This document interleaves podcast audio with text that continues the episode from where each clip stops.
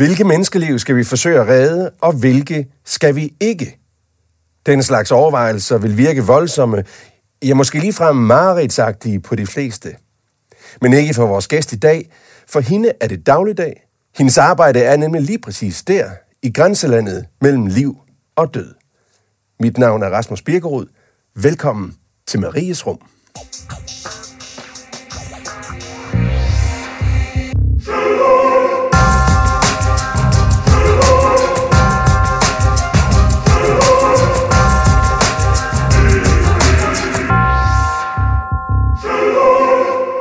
Velkommen til dig, Vibeke Lind Jørgensen.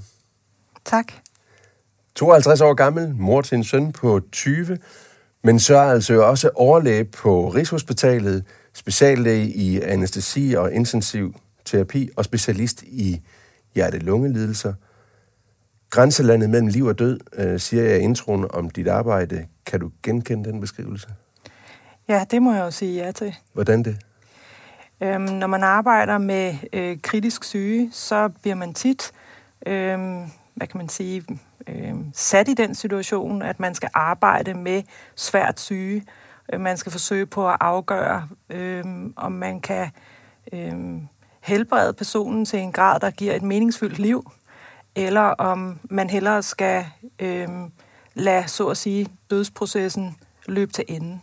Og det bliver jo sat særligt på spidsen, når man som øh, øh, vi i den afdeling, jeg arbejder med, arbejder med meget avanceret teknologi, som faktisk kan understøtte hjerte- og lungefunktion og mange andre organfunktioner, mm. efter de er hørt op. Mm. Så vi arbejder jo med maskiner, som kan erstatte dit, dit hjertefunktion og dit mm. lungefunktion midlertidigt. Øh, og det vil sige, at det er jo en, en situation, hvor du faktisk er teknisk død. Ja. Og, øh, og, og hvor vi så kan holde dig i live. Og det kan jeg sagtens se, det rummer jo lige præcis mange af de dilemmaer, som også er en del af dit, øh, din dagligdag. Og det er noget af det, vi skal tale mere om. Jo, det lyder nærmest, som om du nogle gange siger valg mellem liv og død på andre menneskers vegne. Ja, det, det, det kan vi godt kalde det. Så vil jeg også gerne byde velkommen til dagens præst. Det er dig, Anna Helleberg-Kluge. Det er mig, tak for det. Præst i S. Mortens Kirke midt i Næstved by, og så er jeg altså samtidig provst, og det vil sige leder for toogtredive præster i, i Næstved og omegn. Du sad sådan og nikkede, da Vibeke her taler om valg mellem liv og død. Ja. Det, det er jo sådan helt... Selv for en præst, tænker jeg, det må være noget uvirkeligt. Jamen, det er, jeg har glædet mig så meget til, til at skulle tale med dig i dag, fordi det er et, øh, et gådefuldt felt for mig, og, og det er et, øh, hvad skal man sige, et hajfyldt farvand, øh, og jeg, mm-hmm. jeg er spændt på at finde ud af, hvor... Hvad mener du med det? Fordi, hvor, fordi vi er i det her grænsefelt, øh, hvad, hvad er Guds opgave, og hvad er menneskers opgave, og hvornår, øh, hvornår tager den ene over, ja. Og den anden giver slip. Og det skal vi... jo meget mere øh, ja. ind i. Jeg har også selv glædet mig meget til den her øh, samtale. Øhm, men sådan lige det aktuelle først, og det, det vi står i nu i, øh, han har sagt, jeg ved ikke, forhåbentlig ved udgangen af, af en lang periode med, med corona. Øh, Vibeke, du er specialist i hjerte-lungelidelser, så har du også været, kvad det har været i, i frontlinjen sådan de seneste år med coronapatienterne. Øh, særligt med den gruppe, jeg ved, du kalder de sygeste yngre. Hvad vil det sige? Det er de øh, patienter, som øh, ikke kan øh, understøttes alene med respiratorbehandling længere. Mm.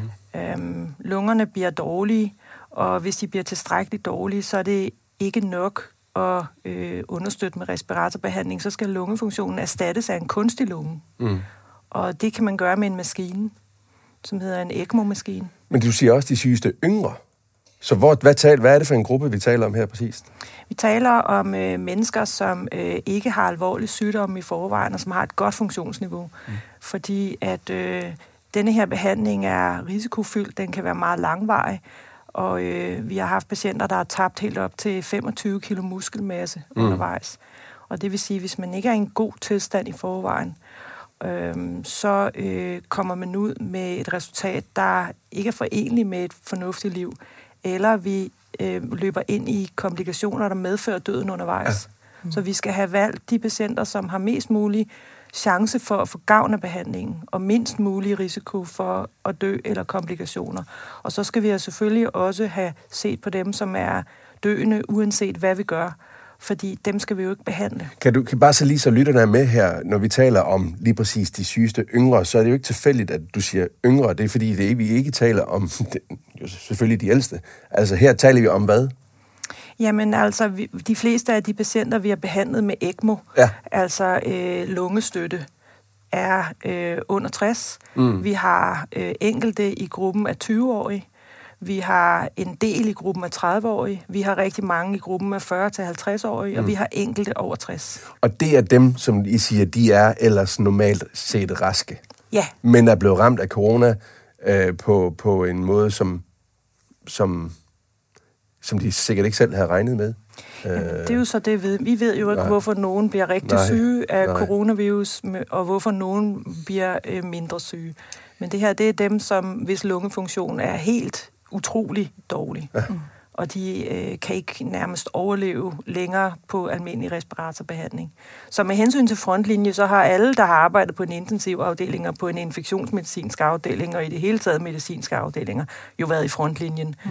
Og vi ligger bare øh, nede i den, øh, kan man sige, kæde af folk, der er taget fra. Men der er sådan lidt af en spring her i forhold til, at vi nu siger til hinanden, at corona er ikke farligt, der sker ikke noget, det er en, en enkelt snue, og så er det videre. Så er det alligevel, jeg kan høre, at din dagligdag er så lidt anderledes, for du ser jo så det værste af det værste. Ja, det gør jeg stadigvæk. Ja. Altså i starten, der vidste vi ikke rigtig, hvad vi havde med at gøre. Jo, der var jo ingen, ja, I kan jo selv huske starten af det, ja. så der mm. var vi faktisk også bekymrede for, om vi selv ville blive smittet på trods af værnemidler, og hele situationen var meget usikker. Mm. Men efter vaccinerne er rullet ud, så kan vi jo se, at det kan godt være, at man kan blive smittet, men man bliver ikke kritisk syg mm. på denne her måde, når man har et normalt immunforsvar og er vaccineret.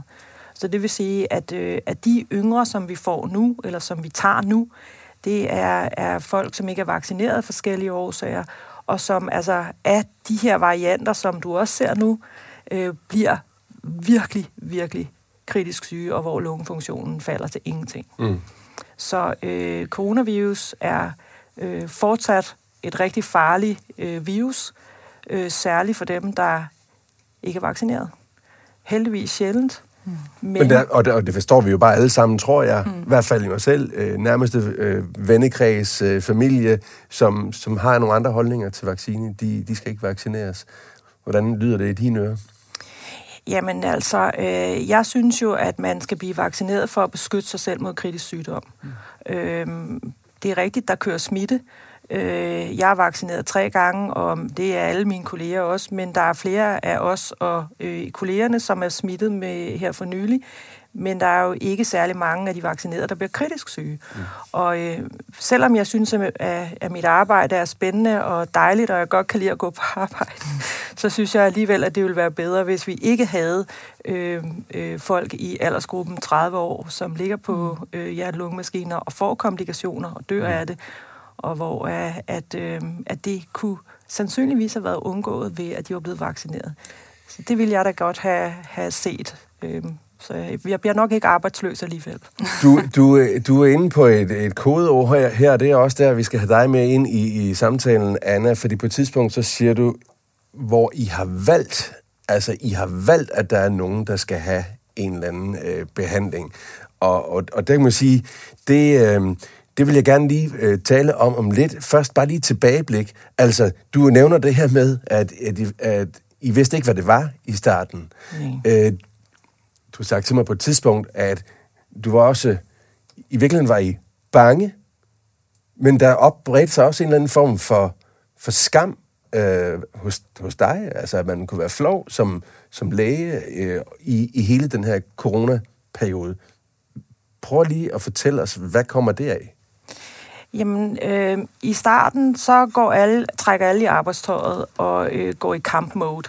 Det er i marts tyve tyve. Ja, ja, det gjorde vi også. Og selvom vi fik øh, de her øh, rapporter fra Norditalien, hvor at de kunne rapportere om, om smittet personale og døde øh, kolleger, så øh, arbejdede alle jo sammen i flok, og det gjorde hele Danmark jo. Alle gjorde, hvad de kunne for at, at begrænse det her. Øhm, og det går der så øh, noget tid med, og der kommer styr på flere og flere ting, men der arbejder man jo i et felt, man slet ikke er vant til, og det vil sige, at vi har ikke styr på det. Vi har ikke styr på, hvad det er. Vi har ikke styr på, hvordan øh, det skal håndteres. Vi har ikke styr på, hvordan det skal behandles.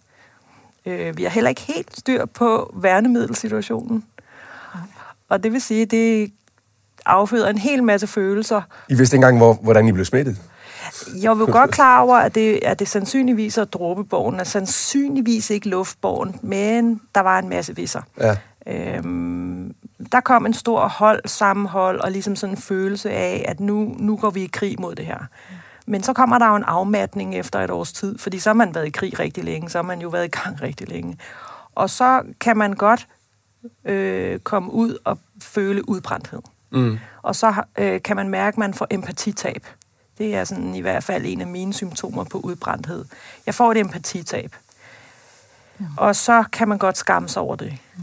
Og så er det og vigtigt empatitab, at komme... vi kan jo godt nogenlunde forestille os. Prøv lige at være konkret. Jamen, du sidder og nikker. Ja, øh... ja men det gør jeg, fordi det, det, kender jeg, det kender jeg jo også som præst, det empatitab. Ja. Det skal man reagere meget... At vi bliver simpelthen trætte af at høre på dem, der er syge og deres pårørende, eller hvad?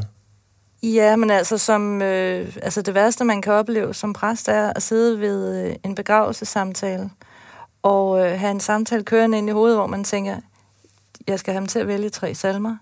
Og, øh, og den her familie, er, man, er de sådan en type, eller sådan en type, eller sådan en type?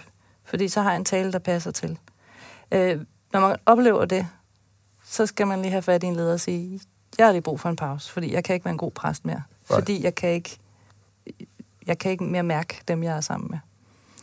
Og det, er, og det kan ske, hvis man, altså, ja, hvis man har talt med rigtig, rigtig mange mennesker, som du fortæller en, en udmattethed. Er det det, du forbinder med skam, når ja. du siger skam? Ja, ja det er jo forfærdeligt. Man har det jo forfærdeligt med sig selv, når man sidder der. Fordi man kan jo godt se, at de er kede af det. Og jeg ved da godt, hvordan jeg burde føle, men man har ikke den følelse. Det er jo, det er jo kerneopgaven, man ja. synes, man svigter. Ja, ja. ja. ja. Så er der tid til en pause. Men er det fordi, at idealet også, Vibeke, er højt her, at, øh, at man sådan ser måske sig selv som en, der redder folk fra, fra sygdom og død, og så pludselig, så står man der og... og Nej, jeg tror ikke. Altså, jeg, jeg tror, vi er kommet så langt, eller jeg er kommet så langt som læge og som person, at jeg ved godt, at jeg ikke kan, kan redde mm. øh, alle. Og, øh, og, og det har jeg også øh, fundet en, en, en ro i. Men jeg kan ikke rigtig acceptere mig selv som et, en læge, som ikke kan føle mig ind i dit tab som pårørende, mm. eller den lidelse, som familierne øh, gennemgår, og, skulle, og, og kunne rumme det, og kunne ja. give dem min uforbeholdende støtte. Og, øh, Men der sker øh, også noget mere som ja, menneske, når vi opdager, at vi ikke reagerer som et sundt menneske på et andet menneske, der sidder mm. over for mig, så er det virkelig et faresignal, som man skal reagere på, ikke? Ja, den er svær at lade være med at tage med hjem også. Ja, det er den nemlig. For det breder sig ud ja. i alle dele af dit følelsesliv. Ja. Og, og det vil sige, at det skammer man sig over. Ja. Jo, for det går dybere end dit fag jo. For ja, hvem er du så det. som menneske? Ja. Hvordan i forhold til familie? Eller hvordan ja, ja, ja, og alle mulige. Og hvis mm. du var min ven og sad og hældte vand ud af ørerne over et eller andet, du havde oplevet, eller din bil, der var gået i stykker, og så skulle du ud, og så var værkstedet ikke åbent. Mm. Under normale omstændigheder, så vil jeg jo sige, ah, men det er også træls, ja, det kender jeg godt, og sådan noget. Men i den her situation, hvor at jeg har brugt alt min empati, det er væk, ja. så sidder jeg jo bare og tænker, ja. oh, come on, altså. Ja. Tag dig sammen, ikke? Ja. Og det er ikke rart at være det menneske. Nej, for vi har jo af en eller anden sjov grund også brug for at dele ligegyldigheder, når man så må sige, med hinanden. Nej, vi har brug for at dele liv, livet med hinanden, og jeg tror, ja. jeg tror det er det, når, når vi ikke øh, kan mærke det liv, der opstår i samtalen i, imellem os, mm. øh, og jeg ikke kan relatere til det, men bliver inde i min egen irriterede boble, mm. så mister vi en væsentlig menneskelighed. Vi skal selvfølgelig trække spørgsmål fra krukken. Det sker om lidt, og vi skal tale om livsforandrende erfaringer. Men lige nu dykker vi ned i et helt centralt dilemma i dit arbejdsliv, Vibeke. Jeg troede jo engang, måske lidt naivt, at når man var læge, så galt det om at redde mennesket fra døden. Men jeg er med på, at den tanke nok ikke holder hele vejen, for Vibeke, du pegede nemlig inden programmet på et helt andet dilemma, da vi talte sammen, nemlig at øh, det dilemma, der handler om, at vi risikerer faktisk det omvendte. Vi risikerer i mit arbejde risikerer vi at hjælpe nogen, der dør alligevel? Du var også lige kort forbi det her i, i starten af programmet. Hvad mener du med det? Det store dilemma ligger indimellem ikke i, eller oftest ikke i, hvad kan vi gøre, men hvad skal vi lade være med at gøre? Fordi hvis jeg lægger dig på en hjerte-lungemaskine, lad os sige, at du er så uheldig, at du øh, falder i vandet, og du drukner, og du bliver fundet, men vi ved ikke præcis, hvor lang tid der er gået. Det er usikkert. Vi ved ikke, hvornår du er faldet i vandet. Så kan vi faktisk lægge dig på en hjerte-lungemaskine øh, og få dit kredsløb til at køre, men spørgsmålet er, om din hjerne kan overleve. Hvor meget kan den overleve? Kan du blive dig selv? Øh, bliver du øh, hjerneskadet i en grad, så du skal have hjemmerespirator, måske dialyse tre gange om ugen? Er det et liv? Øh, og i det felt arbejder jeg og øh, mine kolleger øh, øh, ja, dagligt nærmest, eller ugentligt. Med de valg? Med de valg.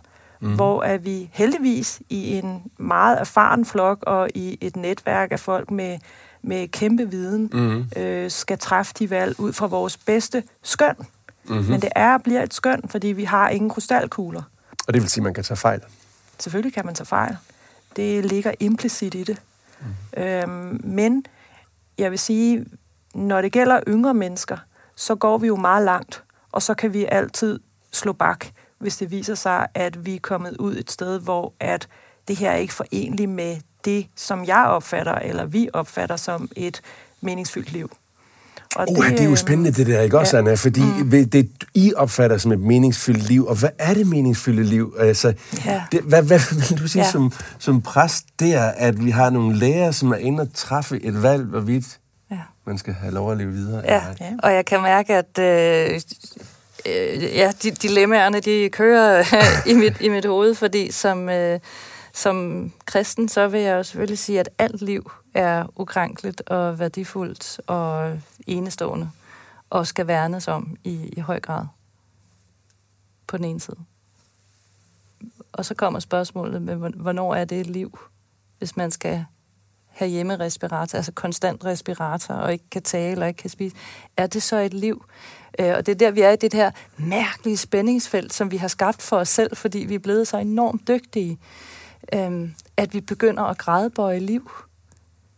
Og, og for, for en kristen, så kan du ikke gradbøje liv. Enten er liv, og det er Gud, så det er fantastisk. Og så er jeg jo også der, hvor jeg, hvor jeg godt kan se, at der er noget liv, som måske ikke kan leves. Og det, og det er en konflikt.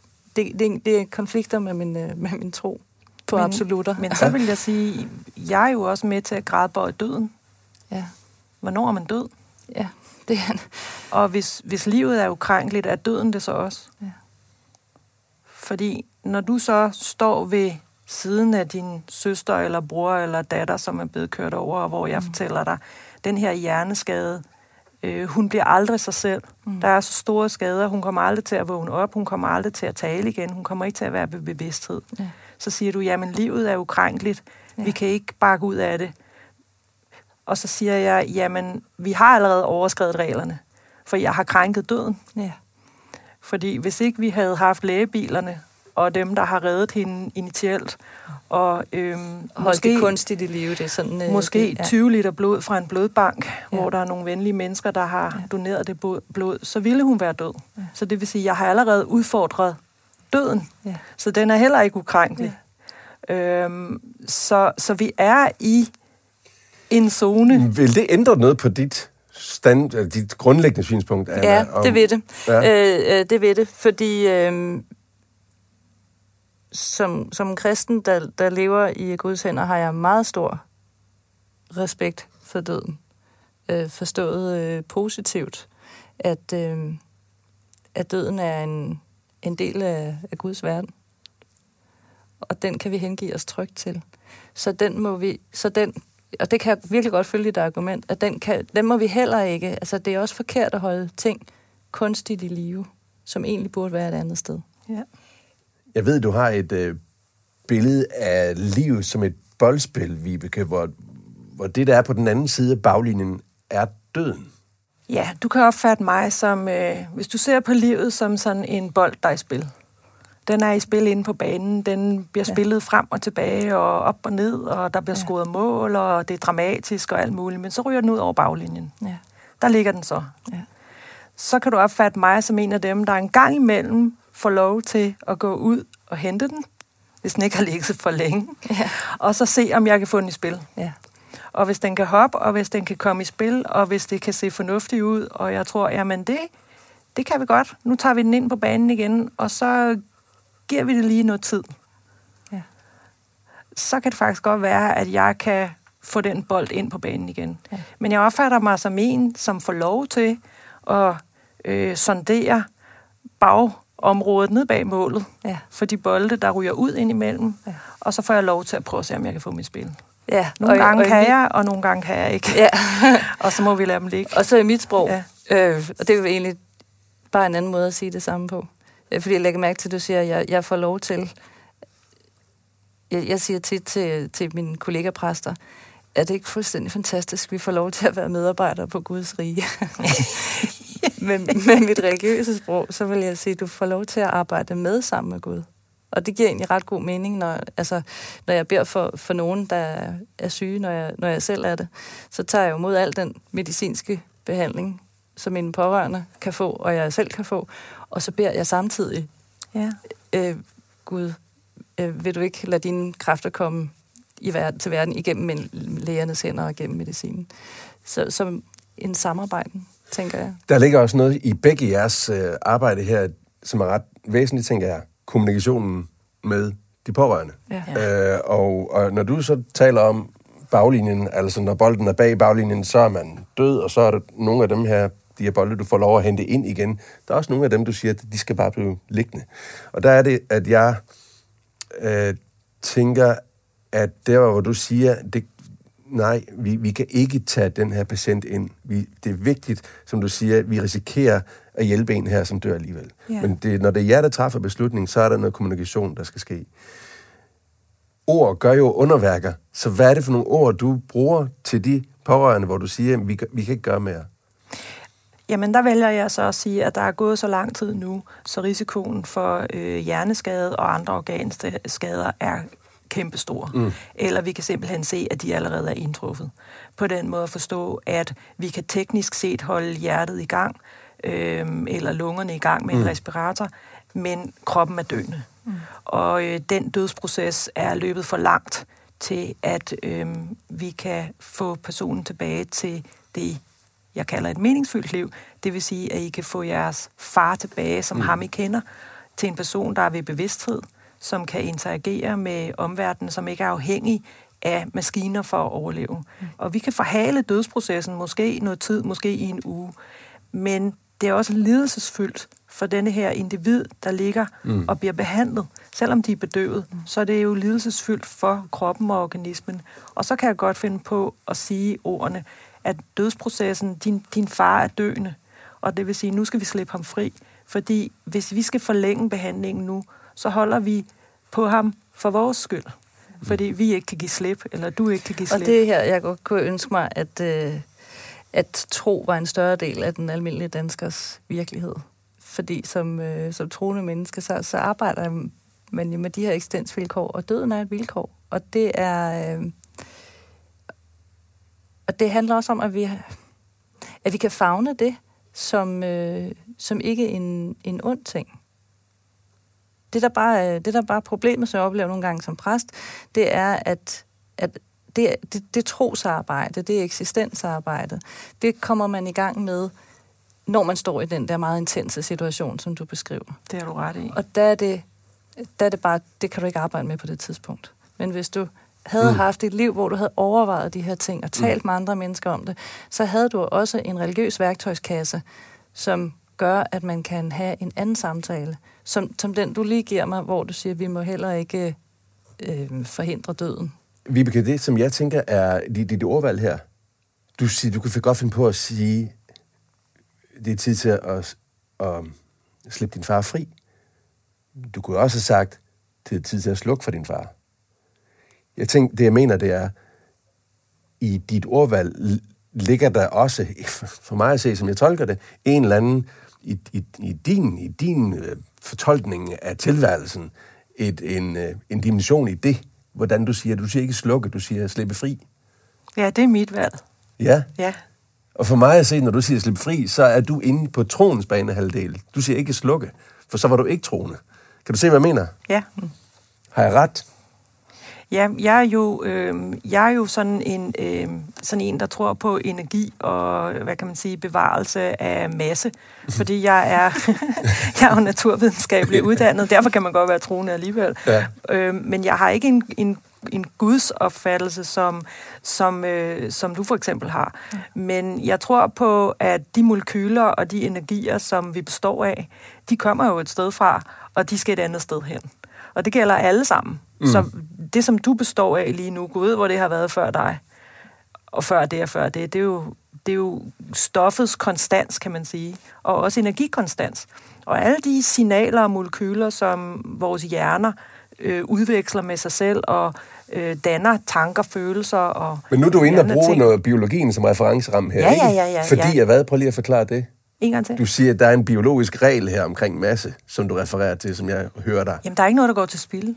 Ja, det er den biologiske regel. Ja, så når altså, jeg slipper... forsvinder aldrig, ikke? Nej, det er, der masse af energi forsvinder aldrig. Ja, det skifter bare tilstand. Ja. Og øh, i min optik, når jeg slipper din far fri, så slipper jeg ham fri til at skifte tilstand. Ja. Hvad han skifter til, det ved jeg ikke.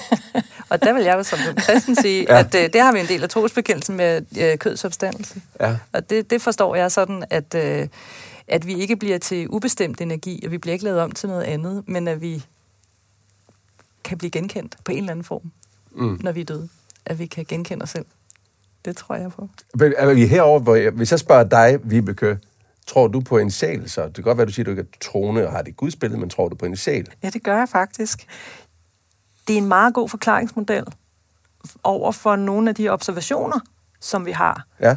Og begrebet og forestillingen om en sjæl har været der i årtusinder.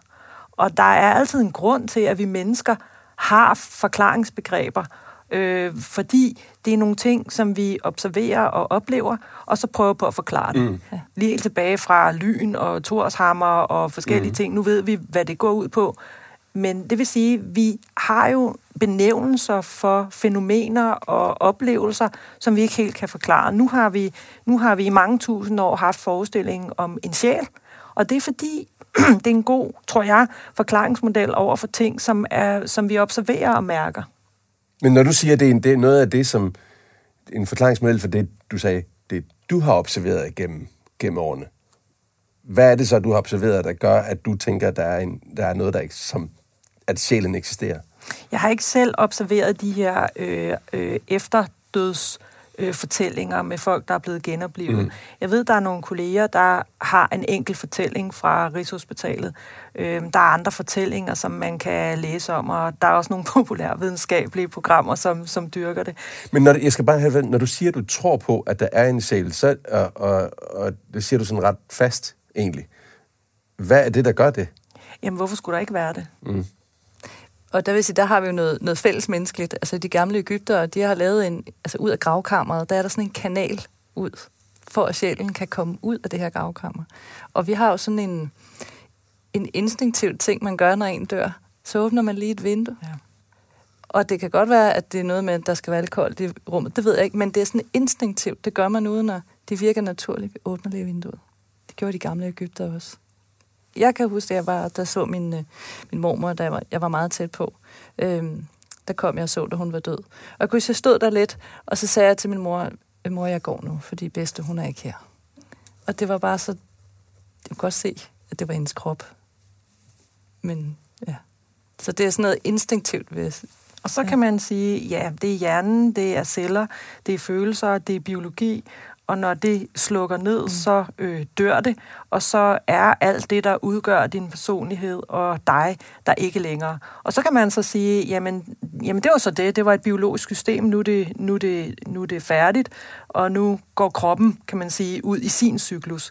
Men, men hvad kan man sige, sjælebegrebet forklarer jo nogle af de her fænomener, som vi oplever og mærker som mennesker igennem tiderne. Som for eksempel? Og, jamen, det kunne for eksempel være, at der er fortællinger om folk, der har været døde, som bliver genoplevet, og som bagefter kan sige, øh, fortælle nøjagtigt, hvad der er blevet sagt i rummet, hvem der er gået ind og ud af rummet, hvor de har været placeret henne, som om de har været placeret op over rummet. Hvor man kan sige, at det er teknisk umuligt derfra, hvor de rent faktisk har ligget, at de kan se det her, eller fordi så kunne man sige, at det er bare refleksioner, som hjernen lagrer fra øh, for det, der er foregået i lokalet, men de kan jo, de kan jo fortælle om, jamen så kom han ind, og der var noget grønt derovre i hjørnet, og sådan noget ting, hvor man siger, jamen det kan vi ikke forklare. Og hver gang der er noget, der vi ikke kan forklare, så bliver det jo fra et naturvidenskabeligt synspunkt super interessant. Det kan jeg se. Du stråler, når du siger, du siger det der, ikke? Fordi vi går ja. og tror, vi har styr på det hele, men det har ja. vi jo slet ikke, og det er det, der er det fede ved det. Ja. Er der ikke også noget, nogen, der siger, at, at sjælen vejer to gram? At i dødsøjeblikket, så bliver man to gram lettere? Ej, jeg tror, jeg tror en, den, er, den er banket ned, den ej, her. Øh, ja. Men der er mange andre ting, som, øh, som, som vi slet ikke kan forklare. Ja. Nu skal vi lige ud i det sådan mere uforudsigelige. Altså, at få trukket et spørgsmål. Vibeke, du skal trække et spørgsmål. Øh, og øh, ja, lad os sparke en gang. Det gør vi nu. Og du vælger uden tøven den krukke, der hedder mystik og død. øh, og nu sidder du og griner. Jeg og følte det, mig draget. ja, ja. Øh, jeg tror, vi har haft det her spørgsmål en enkelt gang før. Ja, lad os bare tage den igen. Spørgsmålet lyder, vi drømmer jo alle om natten. Tror du på, Vibeke, at vi kan blive guddommeligt vejledt i drømme? Ja, det er et godt spørgsmål. Tak. Lad os lige tage en hurtig runde. Ja eller nej? Tror du på, at vi kan blive guddommeligt vejledt i drømme? Vibeke? Nej. Anna? Ja. Godt. Jeg siger den først, Anna. Hvor, hvad... hvad Hvad får du til at sige ja? Det er... Øh, fordi jeg tror på, at i, øh, i nogle tilfælde, der, der tror jeg faktisk, Gud giver os nogle, øh, nogle hints og noget vejledning. Og jeg tror, at langt de fleste tilfælde, så øh, overhører vi det. Fordi vi er sådan nogle sekulariserede mennesker, der kører hen over det. Øhm, jeg, jeg tror... Og det er jo igen, nu er vi, nu er vi ude i, hvad jeg tror. Lige præcis. Øhm, at når man får... det, man selv opfatter som en afklaring, en åbenbaring i en drøm, øh, så er det nogle ting, som jeg allerede har arbejdet med dybt, dybt nede på et øh, under, underbevidst plan, som kommer op, når jeg fjerner nogle af de her lag, mm. som... Øh, som jo udgør bevidstheden. Det vil sige, når jeg ikke skal koncentrere mig om Rema tusind, og hvorfor kan jeg ikke få min cykellås op, og hvem har gået med hunden. Men når jeg ligger helt øh, uden alle de her øh, støj, der ligger ovenpå, så kommer der noget op til overfladen.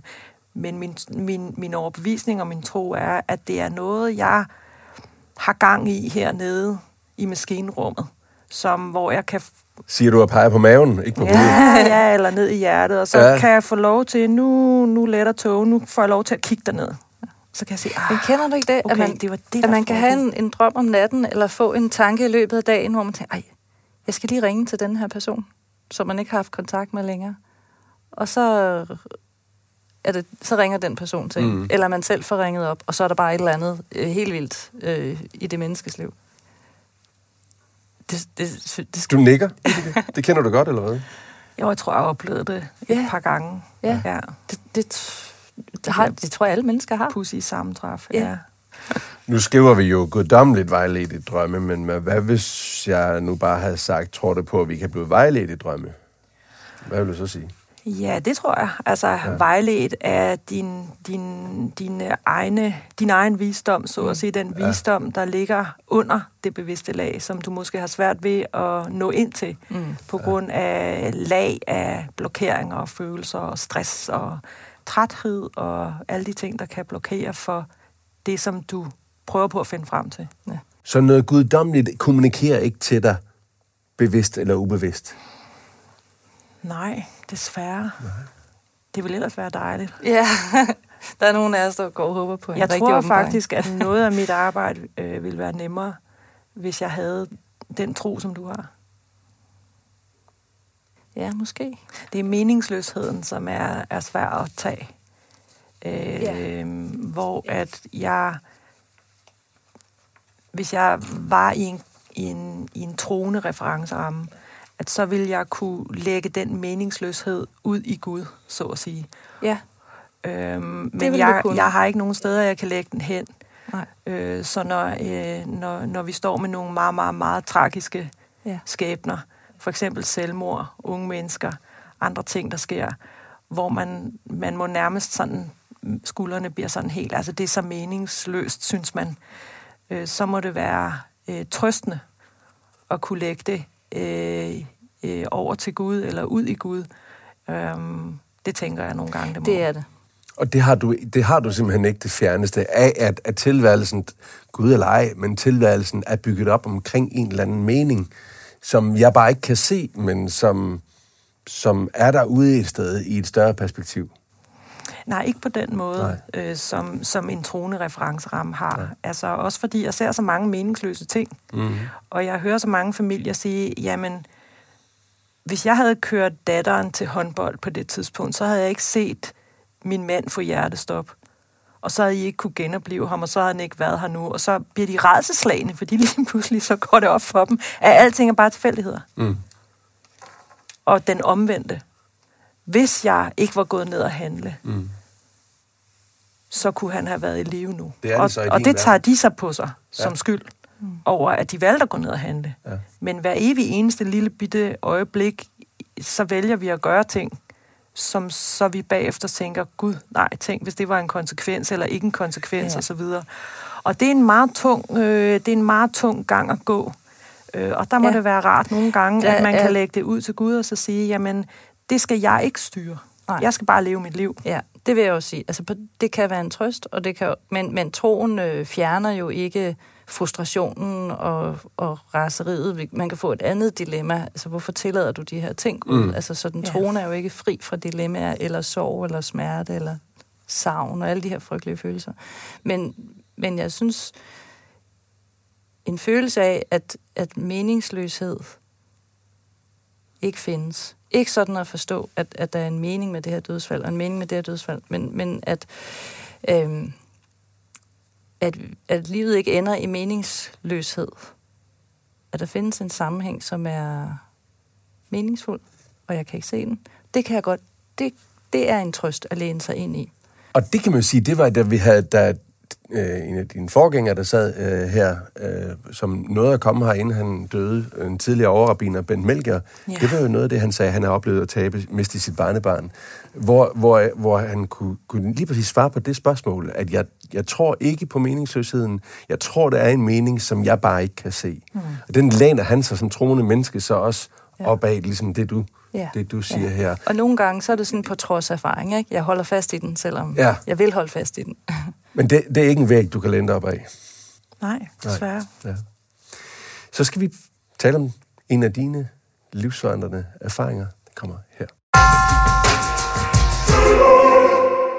Og dermed skal vi have fat i det brev, du har skrevet til os, Vibeke, om en hændelse, der har givet dig en livsforandrende erfaring. Vi er i starten af nullerne. Du er en voksen kvinde i starten af trediverne, og din mor har fået konstateret cancer. Hun bliver senere indlagt, afkræftet og mager er hun, men hun er ved sin fulde fem. Og så skriver du følgende til os. Værsgo, læs op. Ja, øh, i de dage så jeg hende så meget jeg kunne. Jeg arbejdede jo på samme hospital, og de dage var magiske. Øh, det var som om al støj og tvivl og usikkerhed blev fejet bort. Min mor stod lysende frem foran mig i al sin elendighed og lidelse. Vi havde det endda sjovt. Vi talte også om hendes tanker om sin egen død. Jeg var alene hos hende en sen aften, da hun døde. Hun øh, formåede at sætte sig helt op i sengen, og det havde hun jo ikke kunnet i dagevis. Og så kiggede hun rundt i rummet bag sig, og så smilede hun. Og så tog hun mig i sine arme og fortalte mig, hvor elsket jeg er. Og så lagde hun sig tilbage og tog sit sidste åndedrag i min favn. Hvordan var den livsforandrende for dig, den oplevelse? Jamen, som sagt, så øh, var det som om, at al tvivl og støj og usikkerhed blev fejet bort, fordi jeg simpelthen følte, at jeg stod face to face med kærligheden i al sin styrke og magt, og, og det var kæmpestort, og det kom jo fra et menneske, som vejede fyrre kilo, otteogtredive kilo, som ikke engang kunne rejse sig op, ja. men som, som så rejste sig op i det aller sidste øjeblik. Og jeg har senere erfaret, at øh, mange, øh, du har også lyttet til mange dødsoplevelser mm. sikkert, mm. øh, at mange fortæller om de her sidste øjeblikke som noget magisk. Ja. Øh, og det forandrede mig fuldstændig ja. som person. Øh, nok også fordi jeg virkelig blev set. Ja. Ja. Hvordan, prøv at sige det, altså blev set på, prøv at sætte nogle flere ord på det. Øhm, jamen, jeg havde jo et tæt forhold til min mor ja. i forvejen, mm. men jeg har, øh, jeg har jo af gode grunde aldrig stået foran hende i sådan en situation her. Mm. Øhm, og, og det vil sige, at jeg er så taknemmelig for, at jeg fik lov, at hun lod mig, lod mig gøre det. For jeg har også senere fundet ud af, at nogle mennesker, mange mennesker, vælger, hvornår de dør. Mm. De kan godt, de kan godt trække lidt i elastikken. Og der er mange familier, der fortæller om, at når man bedstemor ventede til dem fra Jylland havde været der. Eller. Ja. Og jeg skal også tilføje til den her historie, at øh, jeg havde planlagt at sove hos hende. Øh, det var faktisk anden nat, jeg sov hos hende. Jeg havde, jeg havde fået flyttet hende ind på en stue på, på hospitalet, hvor jeg kunne sove. Og havde taget et, et utrolig langt bad. Jeg plejer aldrig at gå lang tid i bad, men jeg havde åbenbart trængt til det, og jeg tror virkelig, det havde taget lang tid. Og jeg tror, hun ventede på mig. Mm. Mm. Fordi så syg som hun var, så kunne hun faktisk måske godt have smuttet ud af bagdøren, mens jeg var i bad. Ja. Okay, så det er helt bogstaveligt, du mener simpelthen, det er simpelthen, hun, altså hun tager en, giver dig et kram der, ja. og så læner sig tilbage, ja. og i det ånder hun simpelthen ud. Ja, ja, altså det, det er det der paradoksale med, ja. at, at et menneske, der er så afkræftet, ja, så hun ikke engang kunne mm. få armene op foran sig selv, rejser sig helt op i sengen og holder om mig. Ja. Altså, jeg bliver simpelthen holdt om. Mm. Det skulle ikke kunne lade sig gøre. Eller nej. Hvad? Så der har hun jo med, sin, med sine sidste kræfter ville manifestere mm. øh, den her enorme kærlighed.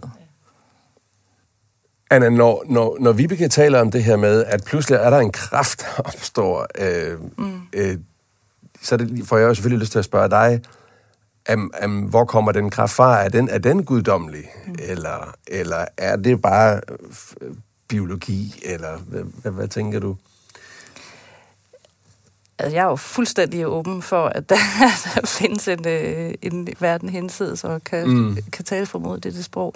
Øhm, Jeg hører, det er meget almindeligt, at kort før man dør, det oplever du sikkert også som læge, at der så er en, øh, at, at den, der er ved at dø, bliver bevidst. Altså lige har et, et øjeblik, hvor man er klar, og sådan kan se på dem, der er omkring. Og så glider ind i en søvn igen og dør kort efter. Mm. Øhm, jeg har, jamen jeg, altså jeg tænker, hun, hun, du siger, hun, hun kigger bag ved dig. Hun ser sådan bag ved dig. Og så smiler hun. Ja. Øhm, det har jeg, jeg har hørt mange fortællinger om mennesker, som har en fornemmelse af, eller har fortalt deres pårørende, at de blev hentet.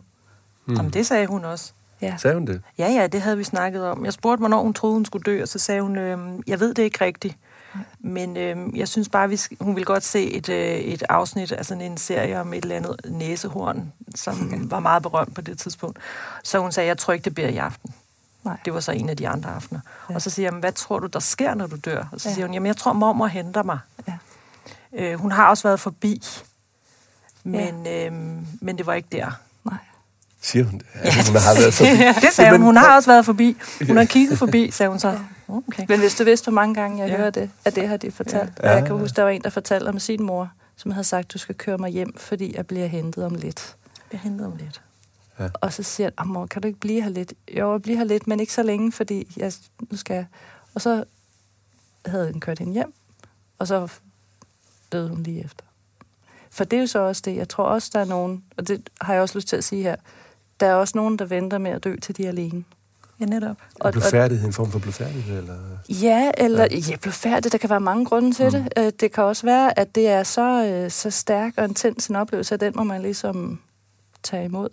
Alene. Altså, mennesker mm. er forskellige. Mm. Øh, Jeg ved bare, at der er nogen pårørende, der synes, at det var forfærdeligt, at lige præcis valgte at gå ud og hente en kop kaffe på det tidspunkt. Det skulle de ikke have gjort, hvor man tænker... Men det var, fordi du var ude og hente den kop kaffe, at, ja. at det ville jeg gerne. Men Vibeke, der har du på et tidspunkt, hvor din mor øh, var øh, døende og, og tog sit sidste åndedrag, der har du jo været færdiguddannet læge nogle år, hvis ikke, ja. fire fem år, hvis jeg ikke regner meget for, forkert. Når hun så taler om, at hun blev hentet, hvad, har det, hvad, hvad gjorde det ved dig? Jamen, det fik mig til at tænke over, hvad pokker det er, der foregår, ikke? Ja. Og det er jeg jo ikke kommet særlig meget videre med. Men, øh, men jeg, jeg passer det lidt ind i, i, i energiregnskabet der, ja. at, øh, at, at øh, en, en sjæl er energi, og der er måske et sted, hvor den energi kan være. Og, øh, og så kan det være, at hun øh, bliver hentet af den energi, der har udgjort min mormor, eller... nogle andre familiemedlemmer, eller nogen, der har... Øh... Uh, du kalder dig ikke troende, ikke også? Men altså, nu nærmer du dig efterhånden et eller andet, der minder om tro, vil jeg sige. Ja, eller kærlighed, ikke? Fordi ja. jeg har godt nok aldrig hørt om nogen, der er blevet hentet af nogen, de ikke kunne lide. Nej. Nej. Er det ikke rigtigt? Jo, det, det, nej, det har jeg heller ikke hørt om. Øhm, det er altid nogen, som elsker dig, og som er gået før dig. Mm. Ja. Øhm, så der er noget med den kærlighed der. Ja.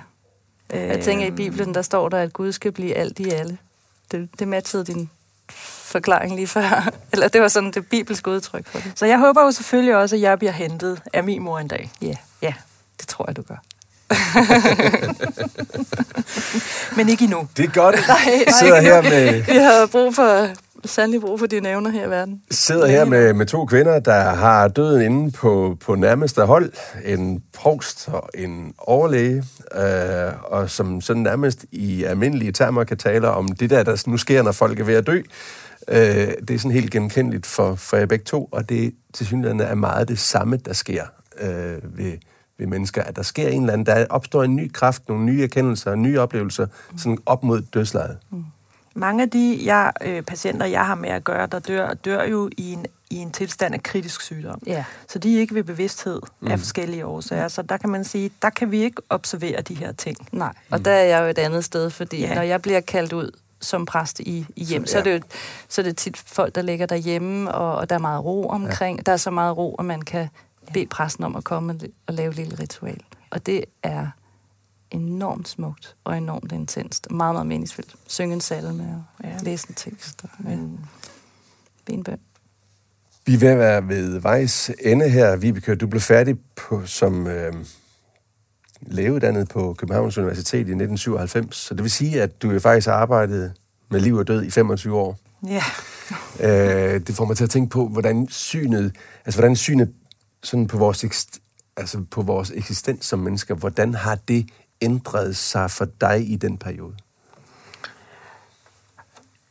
Det har ændret sig på den måde, at øhm, i starten af mit øh, lægeliv, øhm, var jeg øhm, af gode grunde øhm, meget bange for at lave fejl. Jeg var bange for at tage fejl. Jeg var bange for ikke at behandle nok. Øhm, Og det ændrer sig jo efterhånden med erfaringen.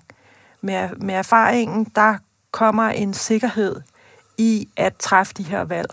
Og der kommer også en stor ydmyghed over for øh, det fællesskab, jeg er i med mine kolleger. At sammen udgør vi virkelig øh, en, en, en gruppe, der kan støtte hinanden og øh, træffe mm. det, som jeg nu vil betegne som de rigtige valg. Og det vil sige, at der er faldet mere ro på den front. Jeg har ikke ondt i maven øh, længere, når jeg skal have vagt. Øh, fordi jeg ved, at øh, folk... Øh, og nu kan det være, at det lyder sådan en lille smule øh, storhedsvanvidagtigt. Men jeg, jeg tror altså på, eller jeg er ret sikker på, at når der er nogen, der dør mellem hænderne på mig, så dør de ikke på grund af mig, men på trods af mig. Mm. Og, øh, og det har jeg fundet mere ro i. Og det er altså nemmere at arbejde i det felt, jeg arbejder i, når man ikke ryster på hånden. Og femogtyve år, så tæt på, på, på liv og død, øh, har det gjort dig, hvis man overhovedet kan gøre det sådan noget op, mere troende eller mindre troende? Mm, jeg tror, øh, altså jeg er jo ikke troende, øh, som vi snakkede om før, øh, så jeg tror ikke, jeg er blevet mere troende øh, med årene, men, men jeg er ydmyg over for alt det, vi ikke ved. Øh, alt det, som er også spændende mm. ved, at vi ikke kender til det. Mm. Øh, der er også mange om tre ting omkring universet, som mm. vi ikke ved, mm. og som bliver belyst efterhånden, hvor man tænker, nå, nå, det var det, der var, det var de sorte huller, nå, det var derfor, ikke? og, det, og det sidder nørderne jo og arbejder med. Så nej, jeg er ikke blevet mere troende med året, men jeg er blevet mere rolig, ja. og, øh, og, øh, og, og, og fungerer bedre. Når det så skal siges, så øh, øh, synes man jo også, man burde kunne yde øh, til et højt niveau hele tiden. Ja. Og så kan skamfølelsen altså ramme hårdt, når man kan mærke, at man kommer til kort. Ja. Rent psykologisk, ja. Som vi snakkede om empatitabet. Øh, det også er mere er... forståeligt, når man er ung. Ja. Ja. Øh, men der, hvor jeg er, der forventes det, at jeg kan øh, klare alt, så at sige. Ikke? Øh, rent psykologisk set også. Men det er jo sådan set en visdomsbemærkning at gå ud med, Vibeke, tænker jeg, fordi er det ikke det, Anna? Er det ikke sådan, man siger om visdom, at det er, eller var det Sokrates, der virkelig siger det? Det er jo ikke nogen fra Bibelen. Men altså, erkendelse er, hvordan er det? Visdom er erkendelse af alt det, vi ikke ved. Ja. Ja. Vibeke Lind Jørgensen, tak fordi du kom. Selv tak. Og også tak til dig, Anna Helleberg-Kluge. Selv tak. Det var en Provst i, i Næstved. Ja. Provsti. Og til jer lyttere derude, så vil jeg bare sige, at I kan jo som altid følge os på maries rum punktum d k, hvor alle vores tidligere programmer kan aflyttes. Og vi er selvfølgelig også til stede på vores Facebook-side. Denne podcast udkommer hver anden fredag, og den er produceret af Folkekirken i Næstved i samarbejde med Rønnebæksholm. Mit navn er Rasmus Birkerud. På genhør om fjorten dage.